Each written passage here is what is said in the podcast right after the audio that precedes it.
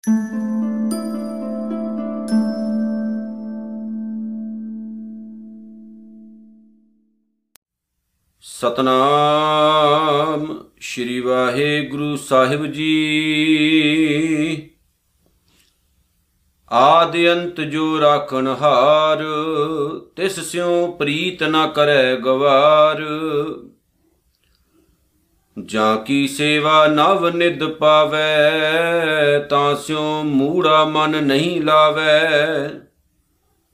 ਜੋ ਠਾਕੁਰ ਸਦ ਸਦਾ ਹਜੂਰੇ, ਤਾਂ ਕੋ ਅੰਦਾ ਜਾਣਤ ਦੂਰੇ। ਜਾਂ ਕੀ ਟਹਿਲ ਪਾਵੇ ਦਰਗਾ ਮਾਨ, ਤਿਸੇ ਬਸਾਰੈ ਮੁਗਦ ਅਜਾਨ। ਸਦਾ ਸਦਾ ਏ ਭੂਲਨ ਹਾਰ ਨਾਨਕ ਰਾਖਨ ਹਾਰ ਅਪਾਰ। ਸਦਾ ਸਦਾ ਏ ਭੂਲਨ ਹਾਰ ਨਾਨਕ ਰਾਖਨ ਹਾਰ ਅਪਾਰ। ਮਿਹਰਾਂ ਦੇ ਸਾਈਂ ਸਤਿਗੁਰੂ, ਸੱਚੇ ਪਾਤਸ਼ਾਹ ਸ੍ਰੀ ਗੁਰੂ ਗ੍ਰੰਥ ਸਾਹਿਬ ਜੀ ਦੇ ਪਾਵਨ ਚਰਨਾਂ ਵਿੱਚ ਪਿਆਰ, ਸਤਕਾਰ, ਅਦਬ ਨਾਲ ਆਪਣਾ ਸੀਸ ਨਵਾਈਏ ਜੀ। ਉਹਨਾਂ ਦੀ ਬਾਵਨ ਬਾਣੀ ਨੂੰ ਸਾਖਸ਼ਾਤ ਪਰਮਾਤਮਾ ਦਾ ਰੂਪ ਜਾਣਦਿਆਂ ਹੋਇਆਂ ਦਸ਼ਮੇਸ਼ ਪਾਤਸ਼ਾਹ ਗੁਰੂ ਗੋਬਿੰਦ ਸਿੰਘ ਜੀ ਮਹਾਰਾਜ ਵੱਲੋਂ ਅਸੀਸ ਬਖਸ਼ੀਸ਼ ਪਾਵਨ ਗੁਰੂ ਫਤਿਹ ਦੇ ਨਾਲ ਸਾਂਝ ਪਾਓ। ਵਾਹਿਗੁਰੂ ਜੀ ਕਾ ਖਾਲਸਾ, ਵਾਹਿਗੁਰੂ ਜੀ ਕੀ ਫਤਿਹ। ਗੁਰੂ ਪਿਆਰ ਵਾਲਿਓ, ਗੁਰੂ ਅਰਜਨ ਸਾਹਿਬ ਸੱਚੇ ਪਾਤਸ਼ਾਹ ਜੀ ਦੀ ਪਿਆਰੀ ਪਾਵਨ ਬਾਣੀ ਸੁਖਮਨੀ ਸਾਹਿਬ ਦੀ ਵਿਚਾਰ ਅਸੀਂ ਕਰ ਰਹੇ ਹਾਂ। ਚੌਥੀ ਅਸ਼ਟਪਦੀ ਦੀ ਤੀਸਰੀ ਪੌੜੀ ਸਾਡੇ ਕੋਲ ਅੱਜ ਸਤਿਗੁਰੂ ਦੀ ਕਿਰਪਾ ਨਾਲ ਮੌਜੂਦ ਹੈ, ਜਿਹਦੀ ਵਿਚਾਰ ਗੁਰੂ ਅਰਜਨ ਸਾਹਿਬ ਦੀ ਅਪਾਰ ਰਹਿਮਤ ਦੇ ਦੁਆਰਾ ਅੱਜ ਅਸੀਂ ਕਰਨੀ ਹੈ, ਤੁਹਾਡੇ ਨਾਲ ਸਾਂਝ ਪਾਉਣੀ ਹੈ ਕਿ ਗੁਰੂ ਅਰਜਨ ਸਾਹਿਬ ਨੇ ਇਸ ਪਾਵਨ ਬਚਨ ਦੇ ਵਿੱਚ ਸਾਨੂੰ ਕੀ ਸਿੱਖਿਆਵਾਂ ਦਿੱਤੀਆਂ ਨੇ। ਗੁਰੂ ਅਰਜਨ ਸਾਹਿਬ ਸੱਚੇ ਪਾਤਸ਼ਾਹ ਕਹਿੰਦੇ, ਜਿਸ ਤਰ੍ਹਾਂ ਕੋਈ ਇਨਸਾਨ ਬੇਸ਼ਕੀਮਤੀ ਚੀਜ਼ਾਂ ਨੂੰ ਛੱਡ ਕੇ ਤੇ ਉਹਨਾਂ ਦੀ ਨਕਲ ਦੇ ਪਿੱਛੇ ਦੌੜਿਆ ਫਿਰੇ ਖਡਾਉਣਿਆਂ ਦੇ ਪਿੱਛੇ ਦੌੜਿਆ ਫਿਰੇ ਤੇ ਉਸ ਇਨਸਾਨ ਨੂੰ ਲੋਕ ਮੂਰਖੀ ਕਹਿੰਦੇ ਨੇ। ਕੋਈ ਇਨਸਾਨ ਰਤਨਾ ਦਾ ਖਿਹੜਾ ਛੱਡ ਕੇ ਕੌਡੀਆਂ ਦੇ ਪਿੱਛੇ ਦੌੜਿਆ ਫਿਰੇ ਤੇ ਉਹਨੂੰ ਲੋਕ ਮੂਰਖੀ ਕਹਿੰਦੇ ਨੇ। ਗੁਰੂ ਅਰਜਨ ਸਾਹਿਬ ਨੇ ਆਖਿਆ, ਕਹਿੰਦੇ ਨੇ, ਬੰਦੇ, ਤੇਰੀ ਇਹ ਜ਼ਿੰਦਗੀ ਬਹੁਤ ਹੀ ਕੀਮਤੀ ਹੈ। ਔਰ ਇਸ ਬੇਸ਼ਕੀਮਤੀ ਚੀਜ਼ ਨੂੰ ਅਕਾਲ ਪੁਰਖ ਵਾਹਿਗੁਰੂ ਨੇ ਬੜੇ ਪਿਆਰ ਦੇ ਨਾਲ ਸਿਰਜਿਆ ਹੈ ਤੇ ਸਵਾਰਿਆ ਹੈ। ਅਸੀਂ ਆਪਣੇ ਘਰ ਦੇ ਵਿੱਚ ਛੋਟੇ-ਛੋਟੇ ਫੁੱਲ ਲਾਉਨੇ ਆ ਨਾ ਤੇ ਆਪਾਂ ਉਹਨਾਂ ਦੀ ਕਿੰਨੀ ਟੇਕ ਕੇਅਰ ਕਰਦੇ ਆ। ਸਵੇਰੇ ਸ਼ਾਮ ਉਹਨਾਂ ਨੂੰ ਪਾਣੀ ਦਿੰਨੇ ਆ, ਸੁੱਕਣ ਲੱਗਦੇ ਨੇ ਤੇ ਉਹਨਾਂ ਨੂੰ ਖਾਦ ਦਿੰਨੇ ਆ, ਦਵਾਈਆਂ ਪਾਉਨੇ ਆ। ਕੀੜੇ ਲੱਗਣ ਲੱਗਦੇ ਨੇ ਤੇ ਤਾਂ ਆਪਾਂ ਉਹਨਾਂ ਦਾ ਬਚਾਅ ਕਰਦੇ ਆ, ਕਿਉਂਕਿ ਸਾਨੂੰ ਚੰਗਾ ਲੱਗਦਾ ਹੈ ਕਿ ਇਹਨਾਂ ਦੀ ਟੇਕ ਕੇਅਰ ਕੀਤੀ ਜਾਏ। ਕਿਉਂਕਿ ਸਾਨੂੰ ਫਿਕਰ ਹੁੰਦਾ ਹੈ ਉਹਨਾਂ ਦਾ ਕਿ ਇਹਨਾਂ ਤੋਂ ਇੱਕ ਨਵਾਂ ਜੀਵਨ ਪੈਦਾ ਹੋਣਾ ਹੈ, ਫੁੱਲ ਪੈਦਾ ਹੋਣੇ ਨੇ। ਜਿਨ੍ਹਾਂ ਨੇ ਖੁਸ਼ਬੂ ਵੰਡਣੀ ਹੈ, ਜਿਨ੍ਹਾਂ ਨੇ ਮਹਿਕਾਂ ਦੇਣੀਆਂ ਨੇ। ਸਾਡਾ ਸਾਰਾ ਦਾ ਸਾਰਾ ਜ਼ੋਰ ਉਹਨਾਂ ਦੀ ਬਿਊਟੀ ਉੱਤੇ ਲੱਗਾ ਹੁੰਦਾ ਹੈ ਕਿ ਉਹਨਾਂ ਦੀ ਬਿਊਟੀ ਕਿਤੇ ਖਰਾਬ ਨਾ ਹੋ ਜਾਏ, ਉਹਨਾਂ ਦਾ ਜੀਵਨ ਕਿਤੇ ਖਰਾਬ ਨਾ ਹੋ ਜਾਏ। ਅਸੀਂ ਕਿਵੇਂ ਸੰਭਾਲ ਸੰਭਾਲ ਕੇ ਉਹਨਾਂ ਨੂੰ ਰੱਖਦੇ ਆਂ ਤੇ ਕੋਈ ਜਦੋਂ ਬਾਹਰੋਂ ਸਾਡੇ ਘਰ ਵਿੱਚ ਆ ਕੇ ਉਹਨਾਂ ਫੁੱਲਾਂ ਨੂੰ, ਬੂਟਿਆਂ ਨੂੰ ਵੇਖਦਾ ਹੈ ਤੇ ਉਹ ਪ੍ਰਸ਼ੰਸਾ ਕਰਦਾ ਹੈ ਤੇ ਸਾਨੂੰ ਬੜਾ ਚੰਗਾ ਲੱਗਦਾ ਹੈ।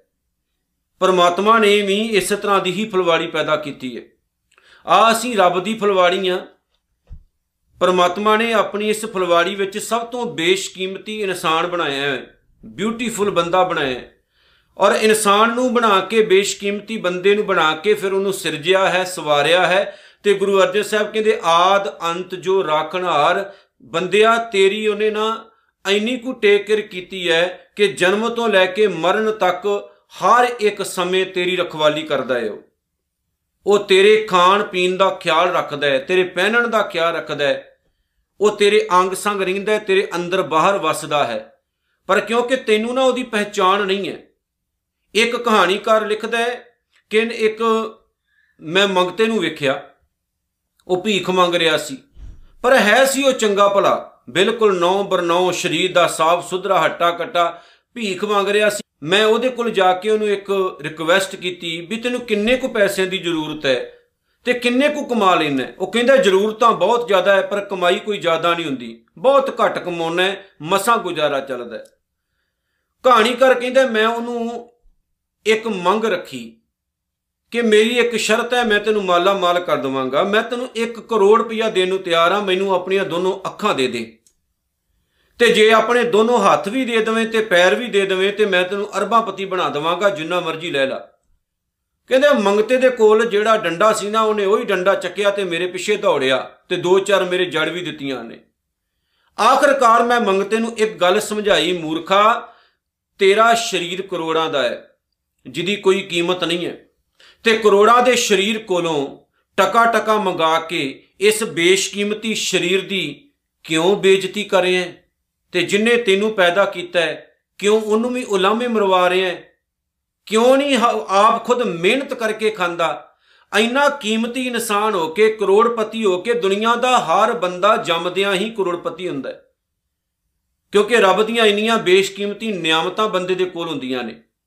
ਪਰ ਇਨਸਾਨ ਜਿਹੜਾ ਉਹ ਸਾਰੀ ਜ਼ਿੰਦਗੀ ਤਰਲੇ ਹੀ ਕੱਢਦਾ ਰਹਿੰਦਾ ਹੈ, ਤਰਲੇ ਹੀ ਮਾਰਦਾ ਰਹਿੰਦਾ ਹੈ, ਮਰੂ ਮਰੂ ਹੀ ਕਰਦਾ ਰਹਿੰਦਾ ਹੈ, ਇਸੇ ਤਰ੍ਹਾਂ ਹੀ ਇਨਸਾਨ ਦੀ ਜ਼ਿੰਦਗੀ ਜਿਹੜੀ ਉਹ ਸਾਰੀ ਹੀ ਵਿਅਰਥ ਚਲੀ ਜਾਂਦੀ ਹੈ, ਨਸਫਲ ਚਲੀ ਜਾਂਦੀ ਹੈ, ਉਹ ਕਿਸੇ ਵੀ ਕੰਮ ਨਹੀਂ ਆਉਂਦੀ ਹੈ। ਜਿਵੇਂ ਭਾਈ ਗੁਰਦਾਸ ਸਾਹਿਬ ਨੇ ਆਖਿਆ ਨਾ ਵੀ ਜਦੋਂ ਇਨਸਾਨ ਦੇ ਕੋਲ ਟਾਈਮ ਹੋਵੇ ਨਾ, ਉਸ ਟਾਈਮ ਨੂੰ ਬੰਦਾ ਨਹੀਂ ਸੰਭਾਲਦਾ। ਪਰ ਜਦੋਂ ਇਨਸਾਨ ਦੇ ਕੋਲ ਉਹ ਸਮਾਂ ਖੁੰਝ ਜਾਏ ਤਾਂ ਫਿਰ ਬੰਦੇ ਦੇ ਪੱਲੇ ਪਤਾ ਕੀ ਪੈਂਦਾ ਪਛਤਾਵਾ। ਜਿਹਦਾ ਕੋਈ ਲਾਭ ਨਹੀਂ ਹੁੰਦਾ, ਕੋਈ ਫਾਇਦਾ ਨਹੀਂ ਹੁੰਦਾ ਹੈ। ਸਤਿਗੁਰ ਨੇ ਆਪਣੀ ਪਾਵਨ ਬਾਣੀ ਵਿੱਚ ਇੱਕ ਜਗ੍ਹਾ ਤੇ ਜਿਹੜੀ ਗੱਲ ਆਖੀ ਹੈ, ਉਹਨੂੰ ਮੈਂ ਤੁਹਾਡੇ ਸਨਮੁਖ ਰੱਖ ਦਵਾਂ। ਕਹਿੰਦੇ, ਅਬ ਨਾ ਭਜਸ ਭਜਸ ਕਬ ਭਾਈ, ਆਵੇ ਅੰਤ ਨਾ ਭਜਿਆ ਜਾਈ। ਇਹਦਾ ਮਤਲਬ ਹੈ ਕਿ ਜੇ ਹੁਣ ਤੂੰ ਯਾਦ ਨਹੀਂ ਨਾ ਕਰਦਾ ਉਹਨੂੰ ਜਿਨਨੇ ਤੈਨੂੰ ਬਣਾਇਆ ਹੈ, ਤੇ ਜਦੋਂ ਤੇਰੇ ਕੋਲ ਟਾਈਮ ਨਾ ਨਾ ਹੋਇਆ, ਉਦੋਂ ਯਾਦ ਕਰੇਗਾ ਤੇ ਗੱਲ ਨਹੀਂ ਬਣਨੀ। ਦੇਖੋ ਜੇ ਅਸੀਂ ਚੰਗੇ ਭਲੇ ਸਾਡੇ ਕੋਲ ਹੱਥ ਹੈ, ਆਪਾਂ ਇਹਨਾਂ ਹੱਥਾਂ ਨਾਲ ਆਪਣੀ ਕਿਰਤਕਾਰ ਨਹੀਂ ਕੀਤੀ, ਇਹਨਾਂ ਹੱਥਾਂ ਨਾਲ ਲੋਕਾਂ ਦੀ ਸੇਵਾ ਨਹੀਂ ਕੀਤੀ, ਕਿਸੇ ਦਾ ਚੰਗਾ ਨਹੀਂ ਸੋਚਿਆ, ਤਾਂ ਆਉਣ ਵਾਲੇ ਸਮੇਂ ਵਿੱਚ ਜਦੋਂ ਹਾਥੀ ਕੰਮ ਲੱਗ ਪਏ ਤੇ ਫਿਰ ਕੀ ਕਰਾਂਗੇ? ਜਦੋਂ ਅੱਖਾਂ ਚੰਗੀਆਂ ਪੜੀਆਂ ਮੌਜੂਦ ਨੇ, ਬਾਣੀ ਨਹੀਂ ਪੜੀ ਚੰਗਾ ਨਹੀਂ ਵੇਖਿਆ, ਗੁਰੂ ਦੇ ਦਰਸ਼ਨ ਨਹੀਂ ਕੀਤੇ ਅੱਖਾਂ ਦੇ ਨਾਲ, ਜ਼ੁਬਾਨ ਦੇ ਨਾਲ ਚੰਗਾ ਨਹੀਂ ਬੋਲਿਆ। ਜਦੋਂ ਸਭ ਕੁਝ ਹੀ ਖਤਮ ਹੋਣ ਦੇ ਕਿਨਾਰੇ ਆ ਗਿਆ, ਫਿਰ ਕੀ ਕਰੋਗੇ? ਕਿਉਂਕਿ ਸਰੀਰ ਦੇ ਨਾਲ ਹੀ ਧਰਮ ਕਮਾਇਆ ਜਾ ਸਕਦਾ ਹੈ। ਜੇ ਸਰੀਰ ਹੀ ਕਾਮਯਾਬ ਬਣਾ ਰਿਹਾ ਤੇ ਧਰਮ ਕਿੱਥੋਂ ਕਮਾ ਲੋਗੇ ਤੁਸੀਂ? ਜਦੋਂ ਕਹਿੰਦੇ ਮੈਂ ਉਹਨੂੰ ਇਹ ਗੱਲ ਆਖੀ ਨਾ ਵੀ ਭਲਿਆ ਪੁਰਸ਼ਾ ਕਰੋੜਾਂ ਪਤੀ ਹੋ ਕੇ ਦਰ ਦਰ ਦਾ ਮੰਗਤਾ ਬਣਿਆ ਫਿਰਦਾ ਹੈ, ਤਾਂ ਉਹਦੀਆਂ ਅੱਖਾਂ ਖੁੱਲੀਆਂ, ਉਹਨੂੰ ਸਮਝ ਆਈ ਵੀ ਵਾਕਿਆ ਹੀ ਇਹ ਗੱਲ ਸਹੀ ਹੈ। ਬਾਪੂ ਨੇ ਹੀ ਤਾਂ ਗੱਲ ਸਮਝਾਈ ਹੈ। ਮਖੱਟੂ ਹੋਏ ਕਹਿ ਕੰਨ ਪੜਾਏ ਗੁਰਪੀਰ ਸਦਾਏ ਮੰਗਣ ਜਾਏ, ਤਾਂ ਕਿ ਮੂਲ ਨਾ ਲੱਗੀਐ ਪਾਏ। ਕਹਿੰਦੇ, ਜਿਹੜਾ ਚੰਗਾ ਭਲਾ ਹੋਵੇ, ਮਖੱਟੂ ਬਣਿਆ ਹੋਵੇ, ਕੰਨ ਪੜਾ ਕੇ ਮੰਗਣ ਲੱਗ ਜਾਏ, ਲੋਕਾਂ ਨੂੰ ਅਲਖ ਨਰੰਜਨ ਬੋਲੇ, ਜਾਂ ਦਰ-ਦਰ ਤੇ ਭੀਖ ਮੰਗਦਾ ਫਿਰੇ। ਉਹਦੇ ਪੈਰੀ ਪੈਣ ਦੀ ਲੋੜ ਨਹੀਂ, ਉਹਨੂੰ ਸਹੀ ਸੇਧ ਦਿਓ। ਕਹੋ, ਚੰਗਾ ਭਲਾ ਜਾ ਕੇ ਕਮਾਈ ਕਰ। ਐਸ ਸਰੀਰ ਦੇ ਕੋਲੋਂ ਚੰਗਾ ਕੰਮ ਕਰਾਉਣ ਦੀ ਬਜਾਏ ਦਰ-ਦਰ ਦਾ ਮੰਗਤਾ ਕਿਉਂ ਬਣਿਆ ਫਿਰਦਾ ਹੈ? ਉਹਨੂੰ ਸਮਝਾਓ, ਘਾਲ ਖਾਏ ਕਿ ਛੱਤੋਂ ਦੇ ਨਾਨਕ ਰਾਹ ਪਛਾਣੇ ਸੇ, ਜੇ ਰੱਬ ਦੇ ਰਾਹ ਤੇ ਤੁਰਨਾ ਨਾ, ਉਹਦੇ ਲਈ ਜ਼ਰੂਰੀ ਹੈ ਘਾਲ ਖਾ। ਭਾਵ ਕਿ ਕਿਰਤ ਕਮਾਈ ਕਰਕੇ ਖਾ ਤੇ ਦੂਜਿਆਂ ਦਾ ਵੀ ਭਲਾ ਕਰ। ਲੋੜਵੰਦਾਂ ਦੀ ਲੋੜ ਪੂਰੀ ਕਰਨੀ ਕੋਈ ਗੁਨਾਹ ਨਹੀਂ ਹੁੰਦੀ, ਪਰ ਜੇਕਰ ਕੋਈ ਇਨਸਾਨ ਇਸ ਤਰ੍ਹਾਂ ਦਾ ਹੈ ਨਾ, ਜਿਹੜਾ ਚੰਗਾ ਭਲਾ ਤੇ ਮੰਗਦਾ ਫਿਰਦਾ ਤਾਂ ਉਹਦੇ ਮੱਥੇ ਨਾ ਲੱਗਿਓ, ਉਹ ਪਖੰਡੀ ਹੈ।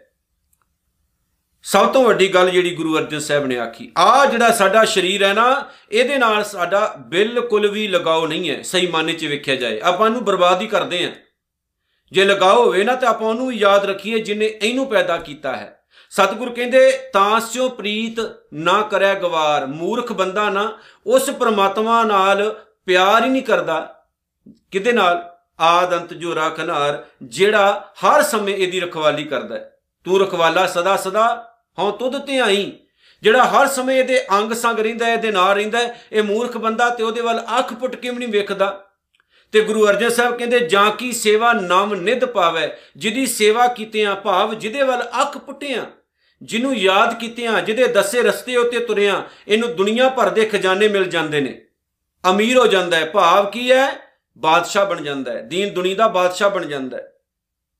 ਜਿੱਦੀ ਸੇਵਾ ਕੀਤਿਆਂ ਜਾਂ ਕੀ ਸੇਵਾ ਨਵਨਿਤ ਪਾਵੇ, ਤਾਂ ਸਿਓ ਮੂੜਾ ਮਨ ਨਹੀਂ ਲਾਵੇ ਪਰ ਉਹਦੇ ਨਾਲ ਤਾਂ ਇਹ ਮੂਰਖ ਬੰਦਾ ਮਨ ਹੀ ਨਹੀਂ ਲਾਉਣ ਨੂੰ ਤਿਆਰ। ਮਨ ਲਾਉਂਦਾ ਹੀ ਨਹੀਂ ਹੈ, ਕਿਉਂਕਿ ਇਨਸਾਨ ਨੂੰ ਨਾ ਚੰਗੇ ਪਾਸੇ ਤੁਰਨਾ ਪੈਂਦਾ ਹੈ। ਜਦੋਂ ਆਪਾਂ ਰੱਬ ਵੱਲ ਤੁਰਦੇ ਆ ਨਾ, ਤੇ ਰੱਬ ਬੇਈਮਾਨੀ ਥੋੜੀ ਕਰਨ ਦਿੰਦਾ ਹੈ, ਮਾੜੇ ਕੰਮ ਥੋੜੀ ਕਰਨ ਦਿੰਦਾ ਹੈ, ਫਿਰ ਇਨਸਾਨ ਸੱਚਾ ਸੁੱਚਾ ਹੋ ਜਾਂਦਾ ਹੈ। ਸੱਚਾ ਮਾਰਗ ਜਿਹੜਾ ਨਾ, ਉਹਦੇ ਉੱਤੇ ਤੁਰਨਾ ਬਹੁਤ ਔਖਾ ਹੈ।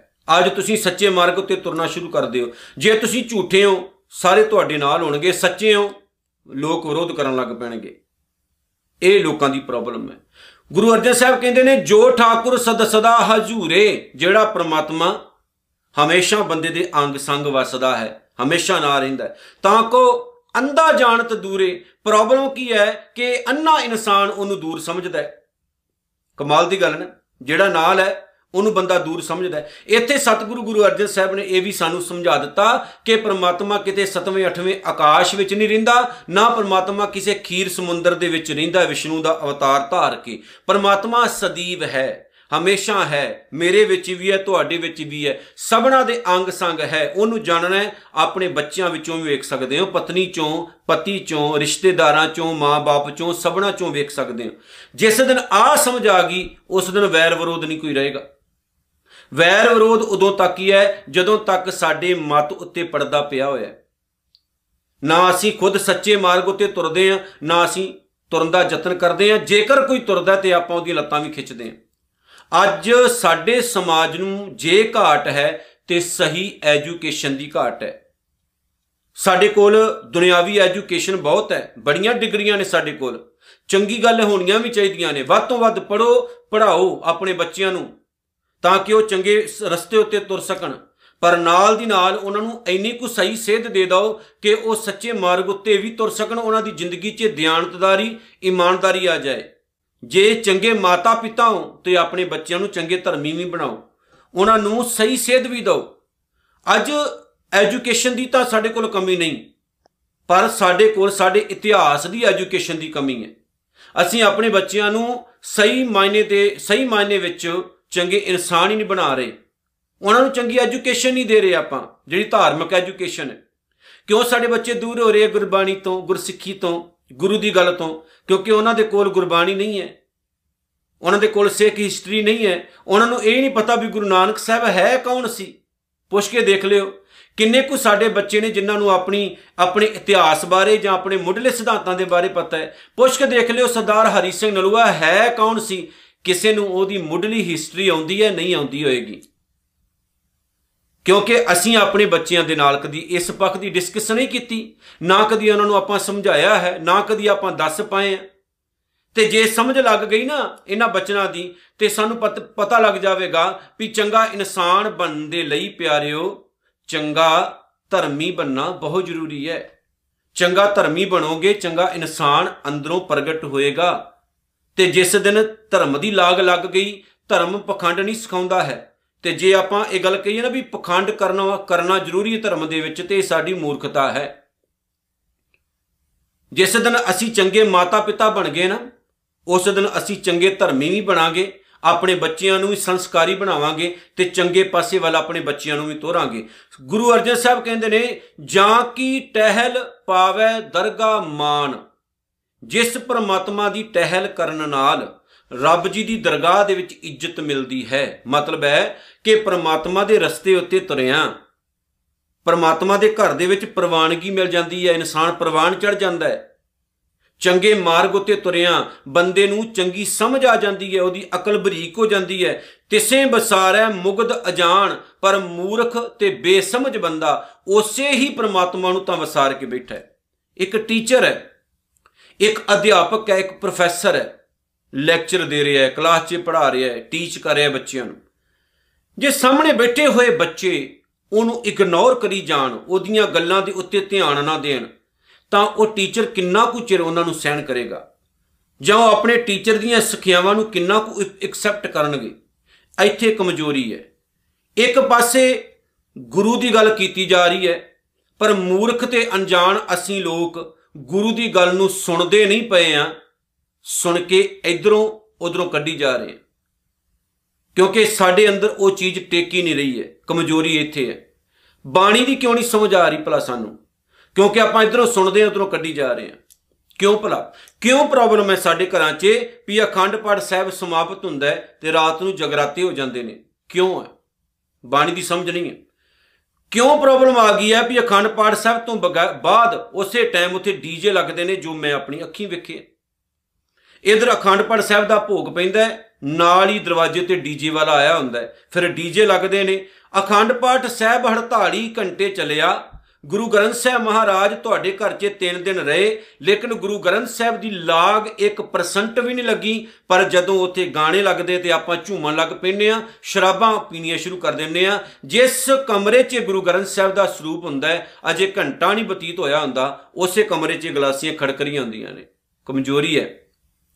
ਅਸੀਂ ਮੂਰਖ ਅੰਨੇ ਹੋ ਚੁੱਕੇ ਹਾਂ, ਕਿਉਂਕਿ ਸਾਨੂੰ ਸਮਝ ਹੀ ਨਹੀਂ ਲੱਗੀ ਕਿ ਗੁਰੂ ਗ੍ਰੰਥ ਸਾਹਿਬ ਹੈ ਕੀ ਹੈ। ਕਿਉਂ ਗੁਰੂ ਗ੍ਰੰਥ ਸਾਹਿਬ ਮਹਾਰਾਜ ਦੇ ਨਾਮ ਦੇ ਉੱਤੇ ਬਿਜ਼ਨਸ ਸ਼ੁਰੂ ਹੈ? ਕਿਉਂ ਗੁਰੂ ਗ੍ਰੰਥ ਸਾਹਿਬ ਮਹਾਰਾਜ ਦੇ ਸਿੱਖ, ਗੁਰੂ ਗ੍ਰੰਥ ਸਾਹਿਬ ਮਹਾਰਾਜ ਨੂੰ ਮੰਨਣ ਵਾਲੇ ਕੇਵਲ ਗੁਰੂ ਗ੍ਰੰਥ ਸਾਹਿਬ ਨੂੰ ਅੱਜ ਇੱਕ ਕਿਤਾਬ ਮੰਨਣ ਲੱਗ ਪਏ ਨੇ? ਕਿਉਂ ਪੰਜਾਬ ਦੇ ਵਿੱਚ ਇੰਨੀਆਂ ਬੇਅਦਬੀਆਂ ਹੋ ਰਹੀਆਂ ਨੇ? ਕਿਉਂ ਪੰਜਾਬ 'ਚ ਇੰਨਾ ਡੇਰਾ, ਡੇਰੇਵਾਦ ਬਣ ਗਿਆ? ਕਿਉਂ ਧੜਾਧੜ ਲੋਕ ਮਾੜੇ ਪਾਸੇ ਨੂੰ ਪੈ ਰਹੇ ਨੇ? ਕਿਉਂ ਬਲਾਤਕਾਰਾਂ ਦੇ ਕੇਸ ਵੱਧ ਰਹੇ ਆ, ਬੇਅਦਬੀਆਂ ਦੇ ਕੇਸ ਵੱਧ ਰਹੇ ਆ? ਸ਼ਰਾਬ ਦੇ ਠੇਕੇ ਧੜਾਧੜ ਖੁੱਲ ਰਹੇ ਆ? ਡਰੱਗ ਜਿਹੜੀ ਹੈ ਲਗਾਤਾਰ ਪੰਜਾਬ ਵਿੱਚ ਪਲਾਈ ਜਾ ਰਹੀ ਹੈ। ਕਿਤਨਾ ਕਿਤੇ ਪ੍ਰੋਬਲਮ ਹੈ। ਕਿਉਂਕਿ ਅਸੀਂ ਆਪਣੇ ਸੱਭਿਆਚਾਰ ਤੋਂ, ਆਪਣੇ ਸਿਧਾਂਤਾਂ ਤੋਂ, ਆਪਣੇ ਗੁਰੂ ਦੀਆਂ ਕਈਆਂ ਹੋਈਆਂ ਗੱਲਾਂ ਤੋਂ ਦੂਰ ਚਲੇ ਗਏ ਆ ਜਿਸ ਕੰਮ ਨਾਲ ਸਾਨੂੰ ਆਦਰ ਮਿਲਣਾ ਹੈ ਨਾ, ਮਾਣ ਮਿਲਣਾ ਹੈ ਨਾ, ਸਤਿਕਾਰ ਮਿਲਣਾ ਹੈ, ਉਹ ਕੰਮ ਹੀ ਆਪਾਂ ਛੱਡ ਦਿੱਤੇ ਹੈ। ਕੋਈ ਟਾਈਮ ਹੁੰਦਾ ਸੀ ਨਾ, ਲੋਕ ਕਹਿੰਦੇ ਹੁੰਦੇ ਸੀ, ਸਰਦਾਰ ਜੀ ਜਾ ਰਹੇ ਐ ਸਰਦਾਰ ਜੀ ਰਿਸਪੈਕਟ ਹੁੰਦੀ ਸੀ। ਅੱਜ ਵੀ ਹੈ, ਕੋਈ ਸ਼ੱਕ ਨਹੀਂ। ਪਰ ਵਿਰਲੇ ਵਾਂਝਿਆਂ ਦੀ, ਸਾਰਿਆਂ ਦੀ ਨਹੀਂ। ਕਿਉਂਕਿ ਆਪਣੇ ਹੱਥੀਂ ਅਸੀਂ ਕੁਹਾੜਾ ਮਾਰ ਲਿਆ ਖੁਦ ਭਾਵੇਂ ਉਹ ਬਾਲੀਵੁੱਡ ਦੀਆਂ ਫਿਲਮਾਂ ਹੋਣ, ਚਾਹੇ ਪੰਜਾਬ ਦੇ ਵਿੱਚ ਬਣ ਰਹੀਆਂ ਫਿਲਮਾਂ ਹੋਣ, ਤੁਸੀਂ ਇੱਕ ਚੀਜ਼ ਨੋਟ ਕਰਿਓ, ਸਾਨੂੰ ਮੂਰਖ ਹੀ ਦਰਸਾਇਆ ਜਾ ਰਿਹਾ ਹੈ। ਸ਼ਰਾਬਾਂ ਪੀ ਰਹੇ ਆਪਾਂ। ਮੂਰਖਤਾ ਵਾਲੇ ਆਪਾਂ ਕੰਮ ਕਰ ਰਹੇ ਹਾਂ। ਹਰ ਮੂਵੀ ਦੇ ਵਿੱਚ ਸਿੱਖਾਂ ਦੀਆਂ ਧੀਆਂ ਗਲਤ ਹੁੰਦੀਆਂ ਦਿਖਾਈਆਂ ਜਾਂਦੀਆਂ ਨੇ। ਪਿਆਰ ਮੁਹੱਬਤਾਂ ਦਿਖਾਈਆਂ ਜਾਂਦੀਆਂ ਨੇ। ਕਿਹੜੇ ਪਾਸੇ ਆਪਾਂ ਜਿਹੜੇ ਉਹ ਜੁੜਦੇ ਜਾ ਰਹੇ ਹਾਂ? ਕਿਹੜੇ ਪਾਸੇ ਜਾ ਰਹੀ ਸਾਡੀ ਪਨੀਰੀ?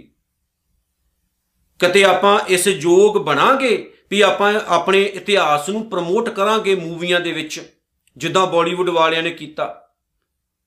ਉਹਨਾਂ ਨੇ ਆਪਣੇ ਹਰ ਦੇਵਤੇ ਨੂੰ ਕੀਤਾ, ਜੀ ਸਦਕੇ ਕਰਨਾ ਵੀ ਚਾਹੀਦਾ ਅਸੀਂ ਕਦੋਂ ਕਰਾਂਗੇ? ਸਾਨੂੰ ਕਦੋਂ ਪਤਾ ਲੱਗੇਗਾ ਮਹਾਰਾਜਾ ਰਣਜੀਤ ਸਿੰਘ ਦੇ ਰਾਜ ਦਾ, ਹਰੀ ਸਿੰਘ ਨਲੂਵੇ ਦਾ, ਸ਼ਾਮ ਸਿੰਘ ਅਟਾਰੀ ਦਾ, ਭਾਈ ਤਾਰੂ ਸਿੰਘ ਦਾ, ਭਾਈ ਤਾਰਾ ਸਿੰਘ ਵਾਂ ਦਾ? ਕਦੋਂ ਪਤਾ ਲੱਗੇਗਾ? ਨਹੀਂ ਲੱਗੇਗਾ, ਕਿਉਂਕਿ ਆਪਾਂ ਦੱਸਣਾ ਹੀ ਨਹੀਂ ਚਾਹੁੰਦੇ। ਸਾਡੀਆਂ ਮੂਵੀਆਂ ਦਾ ਸਾਰਾ ਜ਼ੋਰ ਇਸ਼ਕ ਮਜਾਜੀ ਉੱਤੇ ਹੁੰਦਾ ਹੈ। ਬਸ ਇਤੋਂ ਅੱਗੇ ਆਪਾਂ ਜਾਂਦੇ ਨਹੀਂ ਆ ਇਸ ਲਈ ਸਾਡੇ ਬੱਚੇ ਧੜਾ ਧੜ ਪਤਤ ਹੋ ਰਹੇ ਨੇ ਜਾਂ ਜੰਮਦੇ ਬੱਚੇ ਦੇ ਮਾਂ ਇਸ ਲਈ ਵਾਲ ਕਟਾ ਦਿੰਦੀ ਹੈ ਕਿਉਂਕਿ ਉਹਨੂੰ ਥੋੜਾ ਜਿਹਾ ਜੂੜਾ ਕਰਨਾ ਔਖਾ ਲੱਗਦਾ ਹੈ। ਆਪਣੇ ਮੇਕਅਪ ਤੇ 2 ਘੰਟੇ ਸ਼ੀਸ਼ੇ ਦੇ ਸਾਹਮਣੇ ਮਾਂ ਖੜੀ ਹੋ ਸਕਦੀ ਹੈ। ਉਹ ਠੀਕ ਹੈ, ਲੇਕਿਨ ਬੱਚੇ ਦਾ ਜੂੜਾ ਕਰਨ ਲੱਗਿਆਂ ਉਹ ਕਹਿੰਦੀ, ਮੇਰੇ ਕੋਲ ਟਾਈਮ ਨਹੀਂ ਹੈ। ਮੋਬਾਈਲ ਫੋਨ ਦੇ ਉੱਤੇ ਸਾਰੀ ਸਾਰੀ ਰਾਤ ਵੀਡੀਓਸ ਵੇਖੀਆਂ ਜਾ ਸਕਦੀਆਂ ਨੇ, ਲੇਕਿਨ ਬੱਚੇ ਨੂੰ ਸੋਹਿਲਾ ਸਾਹਿਬ ਦਾ ਪਾਠ ਸਿਖਾਉਣ ਲਈ ਸਾਡੇ ਕੋਲ ਟਾਈਮ ਨਹੀਂ ਹੈ। ਜਪਜੀ ਸਾਹਿਬ ਦੇ ਲਈ 25 ਮਿੰਟ ਸਾਡੇ ਕੋਲ ਨਹੀਂ ਹੈ। ਲੇਕਿਨ ਸਾਰਾ ਸਾਰਾ ਦਿਨ ਅਸੀਂ ਟੀਵੀਆਂ ਦੇ ਮੂਹਰੇ ਬਹਿ ਕੇ ਮੂਵੀਆਂ ਵੇਖ ਸਕਦੇ ਹਾਂ, ਲੋਕਾਂ ਦੀ ਨਿੰਦਾ ਚੁਗਲੀ ਕਰ ਸਕਦੇ ਹਾਂ। ਗੁਰਦੁਆਰੇ ਜਾ ਕੇ ਰਹਿ ਰਾਸ ਸਾਹਿਬ ਸੁਣਦਾ ਸਾਡੇ ਕੋਲ ਟਾਈਮ ਨਹੀਂ ਹੈ, ਪਰ ਹਰ ਗਲੀ, ਹਰ ਮੁਹੱਲੇ ਦੇ, ਹਰ ਇੱਕ ਮੋੜ ਤੇ ਚੁਗਲੀ, ਨਿੰਦਿਆ ਤੇ ਲੜਾਈਆਂ, ਝਗੜੇ ਕਰਨ ਦਾ ਸਾਡੇ ਕੋਲ ਟਾਈਮ ਹੈ। ਠੇਕੇ ਤੇ ਜਾ ਕੇ ਧੜਾ ਧੜ ਸ਼ਰਾਬਾਂ ਪੀ ਕੇ ਉੱਥੇ ਲੇਟੀਆਂ ਮਾਰਨ ਦਾ ਸਾਡੇ ਕੋਲ ਟਾਈਮ ਹੈ। ਲੇਕਿਨ ਕੋਈ ਗਰੀਬ ਇਸੇ ਹੀ ਪਿੰਡ ਦੇ ਵਿੱਚ ਰਾਤ ਭੁੱਖਾ ਸੌਂ ਰਿਹਾ ਹੈ, ਤਾਂ ਉਹਦੀ ਭੁੱਖ ਮਟਾਉਣ ਦੇ ਲਈ ਸਾਡੇ ਕੋਲ ਟਾਈਮ ਨਹੀਂ ਹੈ।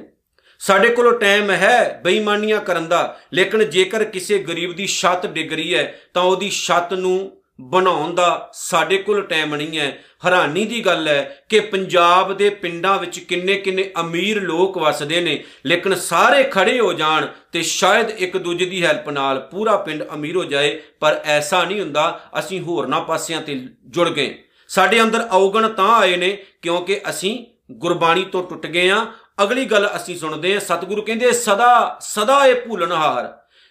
ਅਸੀਂ ਹਮੇਸ਼ਾ ਹੀ ਗਲਤੀਆਂ ਕਰਦੇ ਆ ਗੁਰੂ ਅਰਜਨ ਸਾਹਿਬ ਕਹਿੰਦੇ, ਬੰਦਾ ਹਮੇਸ਼ਾ ਹੀ ਗਲਤੀਆਂ ਕਰਦਾ ਹੈ, ਹਮੇਸ਼ਾ। ਰੱਬ ਤੋਂ ਦੂਰ ਹੋ ਕੇ। ਨਾਨਕ ਰਾਖਣ ਹਾਰ ਅਪਾਰ, ਪਰ ਫਿਰ ਵੀ ਅਕਾਲ ਪੁਰਖ ਵਾਹਿਗੁਰੂ ਇੰਨਾ ਕੁ ਬੇਅੰਤ ਹੈ, ਉਹ ਰੱਖਿਆ ਕਰਦਾ ਹੈ ਬੰਦੇ ਦੀ। ਹਰ ਇੱਕ ਮੋੜ ਤੇ, ਹਰ ਇੱਕ ਸਮੇਂ ਤੇ ਬੰਦੇ ਨੂੰ ਅੰਦਰੋਂ ਜਾਗਰਤੀ ਦਿੰਦਾ ਹੈ, ਬੰਦੇ ਨੂੰ ਅੰਦਰੋਂ ਸਮਝਾਉਂਦਾ ਹੈ, ਚੰਗੇ ਪਾਸੇ ਤੁਰ, ਮਾੜੇ ਪਾਸੇ ਨਾ ਜਾਈ ਬੰਦਿਆ ਪਰ ਅਸੀਂ ਫੇਰ ਵੀ ਮਾੜਾ ਪਾਸਾ ਹੀ ਅਖਤਿਆਰ ਕਰਦੇ ਹਾਂ। ਆਓ ਸਤਿਗੁਰੂ ਜੀ ਦੇ ਪਾਵਨ ਚਰਨਾਂ 'ਚ ਕਰੀਏ ਅਰਦਾਸ। ਤੇ ਆਖੀਏ ਮਾਲਕਾ, ਮਾੜੇ ਪਾਸੇ ਵੱਲੋਂ ਮੋੜ ਕੇ ਚੰਗੇ ਪਾਸੇ ਵੱਲ ਤੋਰੀ ਤਾਂ ਕਿ ਸਾਡਾ ਜੀਵਨ ਸੁਖਮਨੀ ਸਾਹਿਬ ਦਾ ਪਾਠ ਕਰਦਿਆਂ ਹੋਇਆਂ ਸਫਲ ਹੋ ਸਕੇ ਜੀ। ਵਾਹਿਗੁਰੂ ਜੀ ਕਾ ਖਾਲਸਾ, ਵਾਹਿਗੁਰੂ ਜੀ ਕੀ ਫਤਿਹ।